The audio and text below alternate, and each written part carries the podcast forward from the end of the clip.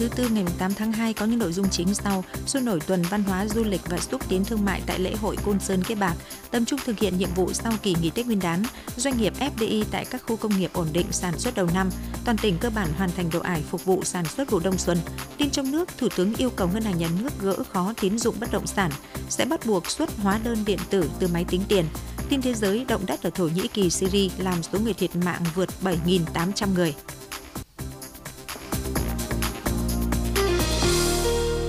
Bây giờ là nội dung chi tiết. Lễ hội mùa xuân Côn Sơn Kiếp Bạc năm 2023 đang diễn ra nhiều hoạt động thu hút đông đảo nhân dân và du khách thập phương. Một trong các chương trình nổi bật nhất là tuần văn hóa, du lịch và xúc tiến thương mại được tổ chức tại khu trải nghiệm trong khu di tích quốc gia đặc biệt Côn Sơn Kiếp Bạc. Đây là một trong những hoạt động chính tại lễ hội mùa xuân Côn Sơn Kiếp Bạc năm 2023. Ủy viên Trung ương Đảng, Bí thư tỉnh ủy Trần Đức Thắng, Phó Bí thư Thường trực tỉnh ủy, Trường đoàn đại biểu Quốc hội tỉnh Lê Văn Hiệu, Phó Bí thư tỉnh ủy, Chủ tịch Ủy ban nhân dân tỉnh Triệu Thế Hùng cùng các đồng chí trong ban thường vụ tỉnh ủy, lãnh đạo Hội đồng nhân dân, Ủy ban nhân dân tỉnh, lãnh đạo các sở ban ngành địa phương dự khai mạc tuần văn hóa du lịch và xúc tiến thương mại. Tại đây, ngoài 18 gian hàng của các huyện, thị xã, thành phố trong tỉnh Hải Dương, còn có các gian hàng của các tỉnh Hưng Yên, Bắc Giang và Quảng Ninh, quảng bá giới thiệu về di sản văn hóa di tích và lễ hội ẩm thực, nghề thủ công truyền thống, sản phẩm đặc trưng, sản phẩm nông nghiệp tiêu biểu, sản phẩm thủ công mỹ nghệ của các làng nghề. Nói về sản phẩm ô cốp tiêu biểu của địa phương, bà Trương Thị Toan, trưởng phòng văn hóa thông tin, huyện Tứ Kỳ cho biết. À, tham gia chương trình lần này, à, huyện Tứ Kỳ chúng tôi thì đã mang đến à, chương trình những cái sản phẩm ô cốp đặc trưng của huyện Tứ Kỳ. À, cụ thể ở đây là chúng tôi à, mang đến những cái sản phẩm của làng nghề tranh thêu hương đạo. À, thứ hai đó là làng nghề mây che đan của thị trấn Tứ Kỳ và thứ ba là những cái sản phẩm rất đặc trưng của Tứ Kỳ đó là các sản phẩm về nông nghiệp hữu cơ à, đó là gạo hữu cơ à, rồi bà dươi cáy của An Thanh và sản phẩm nữa đó là sản phẩm ô cốp về nấm Nói về các sản phẩm được trưng bày tại tuần lễ, ông Lê, Lê Duy Mạnh, Phó trưởng ban quản lý di tích Côn Sơn Kiếp Bạc cho biết. Tại gian hàng du lịch của tỉnh, chúng tôi có trưng bày các cái sản phẩm du lịch truyền thống như là trà sen Kiếp Bạc, à, trà hoa cúc Côn Sơn, rượu sen Kiếp Bạc và các cái sản phẩm từ sen như là tâm sen, gạo sen, hạt sen và mứt sen. Đấy thì à, năm nay là chúng tôi có một cái sản phẩm du lịch mới, đấy là trà hoa cúc Côn Sơn, đấy, được trồng tại à, vùng đất địa linh Côn Sơn và đúng như các cái quy trình mà chế biến của người xưa để dâng lên Phật, dâng lên Thánh và dâng lên các tổ. Và chúng tôi hy vọng rằng à, với hai sản phẩm trà sen kiếp bạc và trà hoa cúc Côn Sơn cùng các sản phẩm du lịch khác thì sẽ tạo thành một cái điểm nhấn là giới thiệu quảng bá với du khách tại tuần văn hóa du lịch Hải Dương năm 2023. Tuần văn hóa, du lịch và xúc tiến thương mại là một nét mới trong chuỗi sự kiện tổ chức lễ hội mùa xuân Côn Sơn Kiếp Bạc năm 2023. Đây là cơ hội để Hải Dương kích cầu du lịch sau gần 3 năm bị ảnh hưởng bởi đại dịch COVID-19, qua đó tạo cơ hội cho các địa phương doanh nghiệp kết nối với đối tác khách hàng tiềm năng và đẩy mạnh giới thiệu quảng bá các giá trị văn hóa và các sản phẩm du lịch đặc thù của Hải Dương. Nói về mục đích và ý nghĩa tổ chức tuần văn hóa, du lịch và xúc tiến thương mại, ông Vũ Đình Tiến, Phó Giám đốc Sở Văn hóa Thể thao và Du lịch Hải Dương cho biết. Chúng tôi cũng mong muốn là sẽ qua cái tuần văn hóa này thì giới thiệu trên 150 cái sản phẩm. Và những cái sản phẩm này là những sản phẩm à, ô cốp sản phẩm đặc trưng. Và bên cạnh đó thì chúng tôi cũng mời à, các tỉnh như Hưng Yên, à, Bắc Giang, Quảng Ninh đến để tham gia và cùng giới thiệu những sản phẩm. Vì những cái tỉnh này là tỉnh nằm trong cái chúng ta ký kết hợp tác để liên kết phát triển du lịch hàng năm và trong giai đoạn từ 23 đến 2 năm. Nên vì vậy mong muốn chúng tôi là quảng bá giới thiệu À, cái sản phẩm của Hải Dương đến được đông đảo với du khách trong và ngoài nước. Cũng tại tuần văn hóa du lịch và xúc tiến thương mại năm 2023 đã diễn ra các hoạt động văn hóa văn nghệ như hát trèo, hát văn, các trò chơi dân gian thu hút đông đảo nhân dân du khách thập phương, bạn bè trong nước và quốc tế. Chủ tịch Ủy ban nhân dân tỉnh vừa có văn bản chỉ đạo thực hiện một số nhiệm vụ trọng tâm sau kỳ nghỉ Tết Nguyên đán Quý Mão 2023. Theo đó, Chủ tịch Ủy ban nhân dân tỉnh yêu cầu thủ trưởng các sở ban ngành, Chủ tịch Ủy ban nhân dân các huyện, thành phố, thị xã quyết liệt thực hiện các nhiệm vụ phát triển kinh tế xã hội năm 2023, tập trung tháo gỡ các khó khăn vướng mắc đối với các dự án trọng điểm, hoạt động sản xuất kinh doanh, thúc đẩy tiến độ triển khai các đề án, dự án quan trọng, bảo đảm đúng tiến độ chất lượng thực hiện các nhiệm vụ được giao, đẩy mạnh tiến độ thực hiện giải ngân kế hoạch đầu tư công ngay từ đầu năm năm 2023, tập trung chỉ đạo đẩy mạnh sản xuất nông nghiệp và thủy sản, bảo đảm kế hoạch thời vụ, đẩy mạnh chuyển đổi số, nhất là triển khai đề án phát triển ứng dụng dữ liệu về dân cư, định danh và xác thực điện tử phục vụ chuyển đổi số quốc gia giai đoạn 2022-2025, tầm nhìn đến năm 2030, đề án 06, đảm bảo đúng lộ trình tiến độ đề ra, đẩy mạnh cải cách thủ tục hành chính, thúc đẩy giải quyết thủ tục hành chính trên môi trường điện tử, theo dõi chặt chẽ, nắm tình hình lao động để kịp thời có phương án hỗ trợ doanh nghiệp khắc phục tình trạng thiếu hụt lao động sau Tết, hỗ trợ người lao động quay trở lại làm việc tiếp tục thực hiện đầy đủ hiệu quả các chính sách an sinh xã hội, phúc lợi xã hội, triển khai thực hiện có hiệu quả các giải pháp đảm bảo an ninh trật tự an toàn giao thông, tăng cường công tác kiểm tra, kiểm soát thị trường. Năm 2023, Ban Nội chính tỉnh ủy, cơ quan thường trực Ban chỉ đạo phòng chống tham nhũng tiêu cực tỉnh tập trung tham mưu cho Ban chỉ đạo tỉnh chỉ đạo các cơ quan tiến hành tố tụng đẩy nhanh tiến độ xác minh, điều tra xử lý các vụ án vụ việc tham nhũng tiêu cực. Theo báo cáo của Công an tỉnh, trong năm 2022, trên địa bàn tỉnh đã phát hiện 12 vụ có dấu hiệu tội phạm tham nhũng, trong đó cơ quan công an đã khởi tố 9 vụ, 3 vụ còn lại đang trong quá trình điều tra xác minh. Công tác thanh tra thực hiện các giải pháp phòng ngừa tham nhũng gắn với việc tiếp công dân, giải quyết khiếu nại tố cáo, trong đó tập trung thanh tra những nội dung dễ phát sinh sai phạm đã góp phần nâng cao hiệu quả công tác phòng chống tham nhũng tiêu cực. Năm 2023, Ban chỉ đạo phòng chống tham nhũng tiêu cực tỉnh tiếp tục ra soát đưa vào diện theo dõi chỉ đạo để tập trung chỉ đạo xử lý dứt điểm những vụ án vụ việc tham nhũng tiêu cực phức tạp, dư luận xã hội quan tâm, xử lý ngăn chặn có hiệu quả các biểu hiện nhũng nhiễu tiêu cực gây phiền hà cho những người dân doanh nghiệp, tạo chuyển biến mạnh mẽ hơn nữa trong công tác phòng ngừa, đấu tranh với các hành vi tham nhũng tiêu cực. Theo Ban Quản lý các khu công nghiệp tỉnh, hiện nay tại 11 khu công nghiệp đang hoạt động có 241 doanh nghiệp FDI. Ngay từ những ngày đầu năm, các doanh nghiệp đã tạo được khí thế lao động sản xuất sôi nổi. Là doanh nghiệp 100% vốn đầu tư đến từ Hàn Quốc, công ty trách nhiệm hữu hạn Hyundai Kevico Việt Nam trong khu công nghiệp Đại An đã có 13 năm đặt nhà máy sản xuất các linh kiện điện tử, bộ điều khiển cho xe có động cơ và động cơ xe. Gần 2.000 cán bộ người lao động của công ty sau kỳ nghỉ Tết đã khẩn trương bắt tay vào sản xuất. Anh Nguyễn Bá Lâm, công ty trách nhiệm hữu hạn Hyundai Kevico Việt Nam chia sẻ. Sau vài năm ờ, dịch giã nó cũng xảy ra nhiều, thành ra cái nền kinh tế ờ, nó cũng đi xuống. Thành ra là nhiều công ty là có ít việc, nhưng mà đối với Kevico thì ờ, vẫn đang đảm bảo được công công việc cho các bạn đầy đủ. Những ngày đầu của năm đi làm công việc vẫn ổn định, chị Đào Thị Liên, công ty trách nhiệm hữu hạn Hyundai Kevico Việt Nam phấn khởi cho biết. Hy vọng à, năm nay thì à, à, công việc dịch giã sẽ ổn định hơn và hy vọng là tình hình công ty sẽ công việc sẽ ổn định và mức lương đáp ứng được cho nhu cầu đời sống của công nhân. Như hiện tại thì cũng được và cao hơn thì càng tốt. Năm 2023, công ty trách nhiệm hữu hạn Hyundai Kevico Việt Nam dự kiến sẽ sản xuất 79 triệu sản phẩm, doanh thu đạt 547 triệu đô la Mỹ, tăng từ 5 đến 10% lương cho người lao động. Trong năm 2022, Kevico Việt Nam đã để lại dấu ấn lớn về sự linh hoạt trong sản xuất, xuất khẩu và nét đẹp văn hóa của doanh nghiệp công nghệ cao thân thiện với môi trường và con người.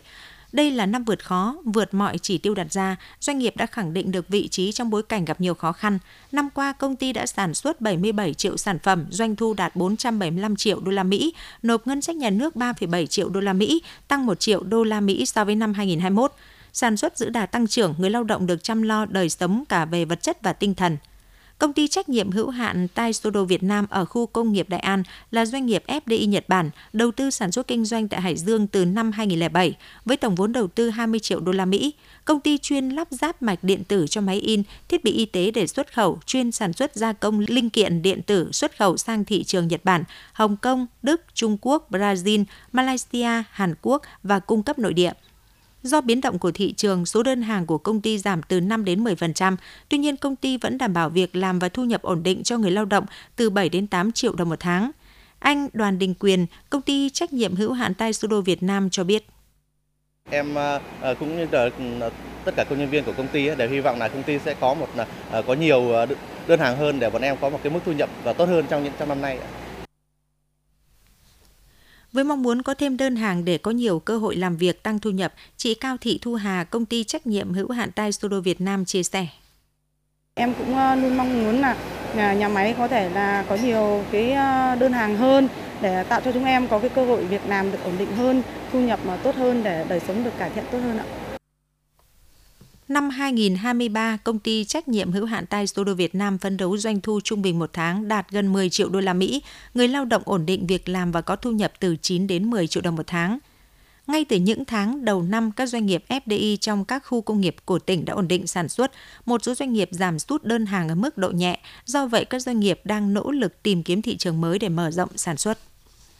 Kết thúc hai đợt xả nước từ các hồ thủy điện trên thượng nguồn phục vụ các tỉnh khu vực Trung Du đồng bằng Bắc Bộ, đồ ải sản xuất vụ đông xuân đã có 11 trên 12 huyện thành phố trong tỉnh hoàn thành đưa nước đổ ải với diện tích gần 50.000 ha. Số diện tích còn lại chưa được đổ ải chủ yếu là diện tích sản xuất hành tỏi trên địa bàn thị xã Kinh Môn do chưa được thu hoạch. Để sớm hoàn thành đổ ải phục vụ sản xuất vụ đông xuân năm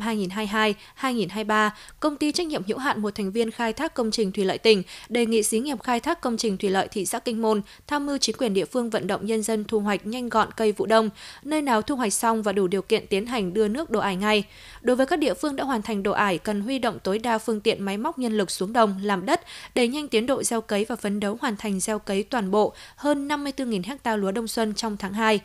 Sau khi hoàn thành độ ải cần tập trung tích nước vào hệ thống để sẵn sàng cung cấp nước tưới dưỡng kịp thời cho các diện tích lúa đông xuân sau gieo cấy, đồng thời có giải pháp tránh thất thoát nước trên ruộng và hệ thống kênh mương nội đồng, thực hiện sử dụng nước tiết kiệm.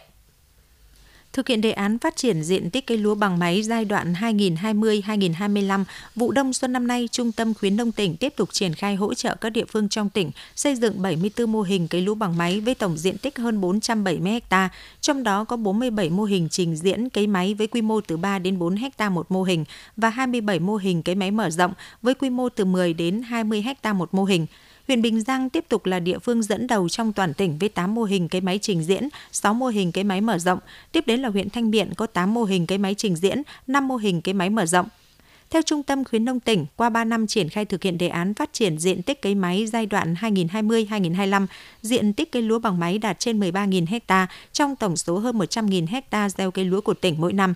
Thông qua đề án, các chủ cơ sở sản xuất mạ khay tiếp thu thêm được tiến bộ kỹ thuật và kinh nghiệm trong sản xuất mạ khay cấy máy. Chính sách hỗ trợ của tỉnh đã là động lực để các cơ sở sản xuất mạ khay cấy mở rộng quy mô sản xuất, đẩy nhanh cơ giới hóa đồng bộ trong sản xuất lúa, tăng năng suất, chất lượng sản phẩm và hiệu quả kinh tế, góp phần giải quyết vấn đề thiếu lao động trong nông nghiệp tại nhiều địa phương. Tranh thủ thời tiết thuận lợi, bà con nông dân huyện Bình Giang xuống đồng làm đất ngâm ủ cho dơm dạ vụ trước hoai mục. Những xã có diện tích gieo cấy lớn và làm đất trước Tết Nguyên đán như Bình Xuyên, Tân Việt, Cổ Bì, Nhân Quyền, nông dân đã tiến hành gieo cấy. Nhằm đảm bảo lúa xuân sinh trưởng và phát triển ngay từ đầu vụ, Trung tâm Dịch vụ Nông nghiệp huyện khuyến cáo nông dân làm đất kỹ, san phẳng bằng ruộng, lên luống làm rãnh thoát nước và phun trừ cỏ dại ngay cho lúa bằng các loại thuốc bảo vệ thực vật đặc trị theo khuyến cáo của cơ quan chuyên môn. Được biết vụ xuân năm nay, huyện Bình Giang gieo cấy trên 5.900 ha, gồm các giống như Bắc Thơm số 7, T10, nếp Đài Loan, nếp hương và nếp cái hoa vàng, trong đó gieo thẳng khoảng 30% diện tích, còn lại là lúa cấy. Sở Thông tin và Truyền thông vừa có văn bản đề nghị các cơ quan đơn vị phối hợp triển khai thực hiện về tổ chức cuộc thi viết thư quốc tế UPU lần thứ 52 năm 2023 trên địa bàn tỉnh. Cuộc thi năm nay có chủ đề Tưởng tượng em là một siêu anh hùng mang sứ mệnh làm cho mọi con đường trên thế giới an toàn hơn với trẻ em. Hãy viết một bức thư cho ai đó để nói về sức mạnh siêu phàm giúp em hoàn thành sứ mệnh của mình. Đối tượng tham gia cuộc thi viết thư quốc tế UPU lần thứ 52 năm 2023 là các em học sinh trên địa bàn tỉnh Hải Dương từ 9 đến 15 tuổi. Sở Thông tin và Truyền thông đề nghị Sở Giáo dục và Đào tạo phát động và chỉ đạo triển khai cuộc thi đến các em học sinh thuộc các cơ sở giáo dục trên địa bàn tỉnh, đảm bảo theo đúng đối tượng được quy định trong thể lệ cuộc thi tham gia viết thư. Chỉ đạo tạo điều kiện để các em học sinh tham gia cuộc thi có chất lượng cao và hình thức động viên khuyến khích các em tham gia đạt giải thưởng. Hưởng ứng Tết trồng cây và phong trào trồng 1 tỷ cây xanh của chính phủ, sáng nay mùng 8 tháng 2, Bộ Chỉ huy quân sự tỉnh đã tổ chức lễ phát động Tết trồng cây đời đời nhớ ơn Bác Hồ năm 2023. Bộ Chỉ huy quân sự tỉnh phát động các đơn vị cũng như cán bộ chiến sĩ trong lực lượng vũ trang tỉnh trồng hàng chục nghìn cây xanh bao gồm các loại cây lấy gỗ, cây có giá trị kinh tế cao, cây ăn quả, cây bóng mát và đặc biệt trong đó sẽ có 200 cây sao đen, 100 cây dầu và 20 cây phong linh vàng là những loại cây quý có giá trị. Tết trồng cây là hoạt động được Bộ Chỉ huy quân sự tỉnh tổ chức hàng năm vào đầu xuân mới, gắn với đẩy mạnh công tác tuyên truyền giáo dục cán bộ chiến sĩ lực lượng vũ trang tỉnh, nhận thức sâu sắc hơn về vai trò ý nghĩa tầm quan trọng của Tết trồng cây. Bộ Chỉ huy quân sự tỉnh yêu cầu các cơ quan đơn vị tích cực hưởng ứng Tết trồng cây năm 2023, thực hiện tốt phương châm trồng cây nào phát triển tốt cây đó, đảm bảo tỷ lệ sống cao, chất lượng tốt, qua đó góp phần xây dựng cơ quan đơn vị xanh sạch đẹp. Những ngày này thời tiết duy trì tình trạng nồm ẩm, đây cũng là môi trường thuận lợi để các loại virus nấm mốc phát triển phát tán trong không khí, vì thế các loại thiết bị hút ẩm đang được nhiều gia đình chọn mua. Theo ghi nhận của phóng viên tại một số trung tâm điện máy lớn trên địa bàn thành phố Hải Dương, những ngày qua sản phẩm máy hút ẩm bán chạy nên được ưu tiên đặt ở vị trí trung tâm. Các sản phẩm có nhiều chủng loại mẫu mã và giá dao động từ 4 đến 12 triệu đồng, tùy từng hãng sản xuất, chức năng sử dụng, khách hàng có thể lựa chọn thiết bị theo nhu cầu tài chính của mình. Theo đại diện một siêu thị điện máy lớn từ sau Tết đến nay, lượng máy hút ẩm bán ra thị trường tăng vọt so với các tháng trước. Ngày cao điểm siêu thị bán từ 40 đến 45 máy hút ẩm. Với loại máy hút ẩm không có chức năng lọc khí có giá dao động từ 4 đến 5 triệu đồng, sức hút khoảng 16 lít một ngày, phù hợp với diện tích phòng từ 20 đến 30 mét vuông. Còn loại máy có kết hợp chức năng lọc khí giá đắt gấp đôi.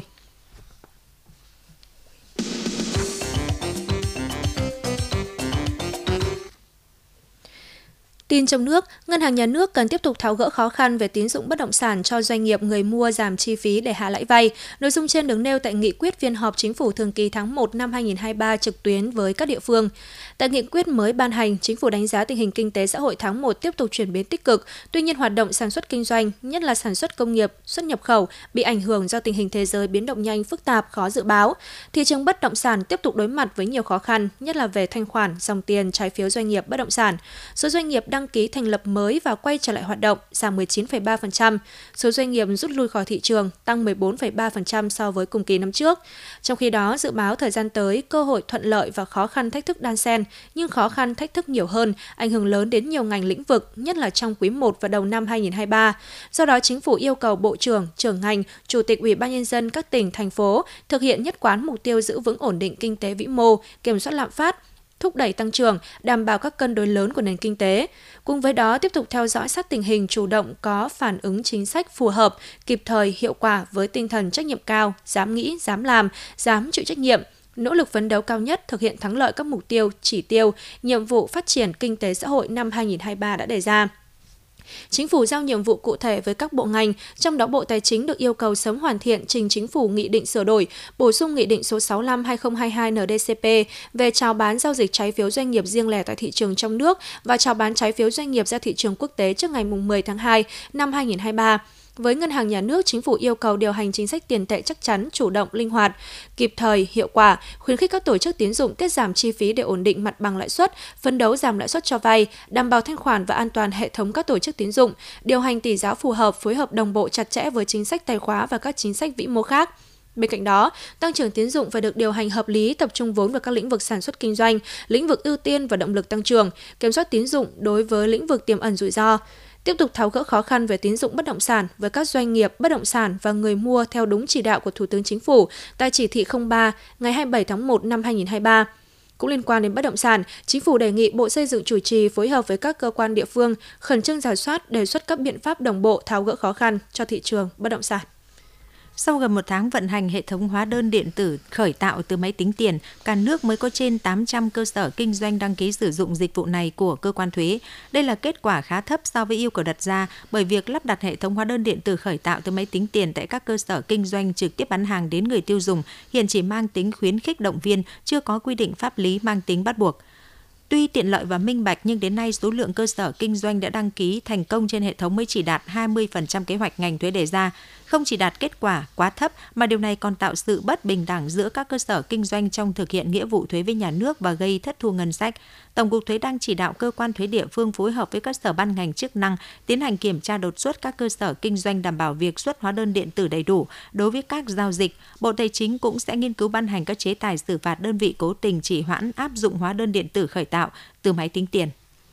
Đại diện Bộ Giáo dục Đào tạo vừa lên tiếng trước phản ánh các quy định tuyển sinh đại học ngày càng phức tạp, điều chỉnh thay đổi liên tục qua hàng năm. Theo đại diện Bộ Giáo dục Đào tạo, công tác tuyển sinh đại học cao đẳng được cụ thể hóa bằng quy chế tuyển sinh và cơ bản giữ ổn định qua các năm. Bộ chỉ điều chỉnh về mặt kỹ thuật cập nhật các quy định của văn bản quy phạm cấp trên, quy định của chính phủ, tăng cường ứng dụng công nghệ thông tin nhằm tạo thuận lợi đảm bảo quyền lợi sự công bằng cho thí sinh và các cơ sở đào tạo. Toàn bộ quy trình đăng ký dự tuyển thanh toán lệ phí, tổ chức xét tuyển và xử lý nguyện vọng xác nhận nhập học được thực hiện trực tuyến trên hệ thống hỗ trợ tuyển sinh chung. Hệ thống này kết nối với Cổng Dịch vụ Công Quốc gia và Cơ sở Dữ liệu Quốc gia về dân cư. Đây cũng là một phần nhiệm vụ được Thủ tướng giao. Thí sinh được đăng ký nguyện vọng vào nhiều ngành, nhiều trường khác nhau sau khi đã biết kết quả thi tốt nghiệp trung học phổ thông và điểm sàn. Tất cả nguyện vọng của thí sinh trong đợt xét tuyển chính đợt 1 được xử lý tập trung trên hệ thống để xác định ngành và trường mà thí sinh trúng tuyển theo nguyện vọng ưu tiên cao nhất. Bộ Giáo dục và Đào tạo nhấn mạnh những điều chỉnh trong quy chế tuyển sinh 2022 và hệ thống công nghệ mang lại nhiều tích kết quả tích cực. Thí sinh được hưởng lợi nhiều nhất trong việc thực hiện thuận tiện các thủ tục trên hệ thống trực tuyến, đồng thời được đảm bảo cơ hội trúng tuyển cao nhất vào ngành trường theo nguyện vọng và năng lực. Các trường cạnh tranh bình đẳng và minh bạch để lựa chọn thí sinh cho phù hợp nhất. Tỷ lệ thí sinh ảo giảm mạnh, các trường tuyển được số lượng sát hơn với chỉ tiêu đã công bố. Trong quá trình triển khai phát sinh một số vấn đề kỹ thuật nhỏ như việc thí sinh chọn nhầm phương thức xét tuyển, khó khăn trong việc truy cập hệ thống thanh toán lệ phí trực tuyến. Bộ Giáo dục và Đào tạo đã chỉ đạo khắc phục kịp thời không để ảnh hưởng tới quy trình và kết quả xét tuyển. Nhìn tổng thể, có thể coi hệ thống tuyển sinh năm 2022 là một ví dụ tiêu biểu đột phá cho chuyển đổi số trong ngành giáo dục. Bộ Giáo dục Đào tạo sẽ tiếp tục lắng nghe các ý kiến, giả soát, đánh giá lại toàn bộ quy trình và chính sách tuyển sinh. Trên cơ sở đó sẽ có những điều chỉnh cải tiến và hoàn thiện cho năm 2023 và các năm tiếp theo.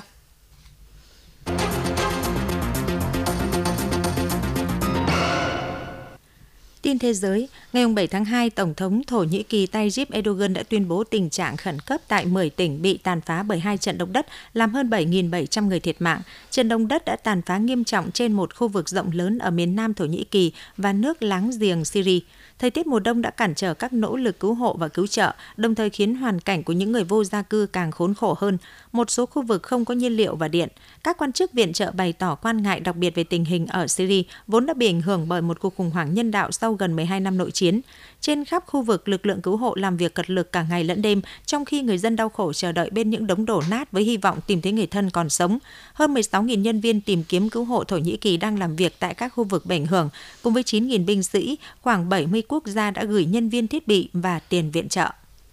Giới chức Mỹ ngày 7 tháng 2 cho biết chính quyền Tổng thống Biden sẽ xem xét thực hiện các hành động tiếp theo sau khi bán hạ khinh khí cầu do thám của Trung Quốc cuối tuần trước. Chỉ vài giờ trước khi Tổng thống Biden đọc thông điệp liên bang, phát biểu với báo chí, lãnh đạo Đảng Dân Chủ tại Thượng viện Mỹ Chuck Schumer cho rằng quan hệ Mỹ-Trung trong giai đoạn căng thẳng, cả hai đảng Cộng hòa và Dân Chủ cần đoàn kết để chỉ trích và đối phó với Trung Quốc. Ông Schumer cũng cho biết Mỹ đang xem xét các hành động khác có thể được thực hiện sau vụ khinh khí cầu do thám của Trung Quốc. Phát biểu của lãnh đạo Dân Chủ, Đảng Dân Chủ dường như trái ngược với các tuyên bố trước đó của Nhà Trắng, giảm thiểu mọi tác động tiêu cực của sự kiện trên đối với quan hệ Mỹ-Trung. Tổng thống Biden hôm đầu tuần cũng cho rằng các mối quan hệ song phương sẽ không bị ảnh hưởng do vụ bán hạ khinh khí cầu. Theo thông báo của giới chức quân sự Mỹ, các khinh khí cầu của Trung Quốc đã bay qua Mỹ ít nhất 3 lần dưới tờ thời Tổng thống Trump và một lần trước đó dưới thời Tổng thống Biden. Mỹ coi đây là một lỗ hổng an ninh và có biện pháp xử lý trong thời gian tới. Nghèo đói và hy vọng có được một công việc với mức lương cao là những lý do thúc đẩy nhiều người gia nhập các nhóm cực đoan và bạo lực ở châu Phi. Liên Hợp Quốc hôm qua, mùng 7 tháng 2 đã đưa ra kết luận trên. Kết luận khác với quan niệm lâu nay cho rằng tôn giáo là lý do chính thúc đẩy các đối tượng cực đoan tìm đến bạo lực. Cuộc điều tra vào năm 2021 của chương trình phát triển Liên Hợp Quốc UNDP đã phỏng vấn gần 1.200 cựu thành viên các nhóm cực đoan tại 8 quốc gia có các nhóm tôn giáo cực đoan hoành hành. Kết quả cho thấy 900 người tự nguyện gia nhập các nhóm bạo lực, số còn lại bị ép buộc. Trong số người tự nguyện chỉ có 17% tham gia vì tôn giáo, trong khi lý do nghèo đói và hy vọng có được một công việc mức lương cao chiếm tỷ lệ cao nhất, khoảng 25%. Chủ nghĩa khủng bố vẫn luôn là thách thức lớn đối với các khu vực và mỗi quốc gia. Lợi dụng sự bất ổn và xung đột, các nhóm khủng bố đã gia tăng hoạt động và tăng cường các cuộc tấn công trên khắp châu Phi. Liên Hợp Quốc đánh giá khu vực này bị ảnh hưởng bởi các mối đe dọa khủng bố nhiều hơn bất kỳ khu vực nào khác trên thế giới và cho rằng cuộc chiến chống chủ nghĩa khủng bố đòi hỏi những phản ứng đa phương hiệu quả hơn.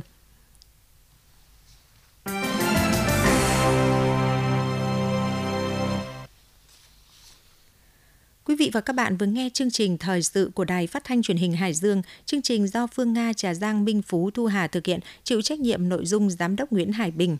Quý vị và các bạn có thể gửi tin bài cộng tác hoặc đóng góp ý kiến cho chương trình qua hộp thư điện tử phát thanh hải dương a gmail.com. Cảm ơn quý vị và các bạn đã quan tâm theo dõi.